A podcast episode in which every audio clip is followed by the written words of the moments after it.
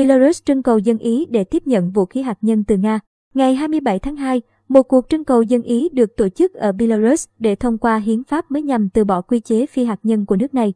Vào thời điểm Belarus trở thành bệ phóng để Nga tiến quân vào Ukraine, các hãng tin Nga dẫn thông tin từ Ủy ban bầu cử Trung ương Belarus cho biết 65,2% người tham gia bỏ phiếu đã đồng ý với thay đổi này. Kết quả không khiến nhiều người bất ngờ vì Tổng thống Alexander Lukashenko đang thực hiện quyền kiểm soát chặt chẽ.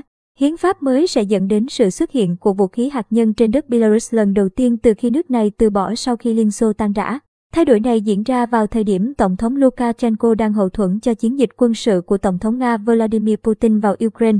Ngày 27 tháng 2, phát biểu trước một điểm bỏ phiếu, Tổng thống Lukashenko nói rằng ông có thể đề nghị Nga đưa vũ khí hạt nhân trở lại Belarus.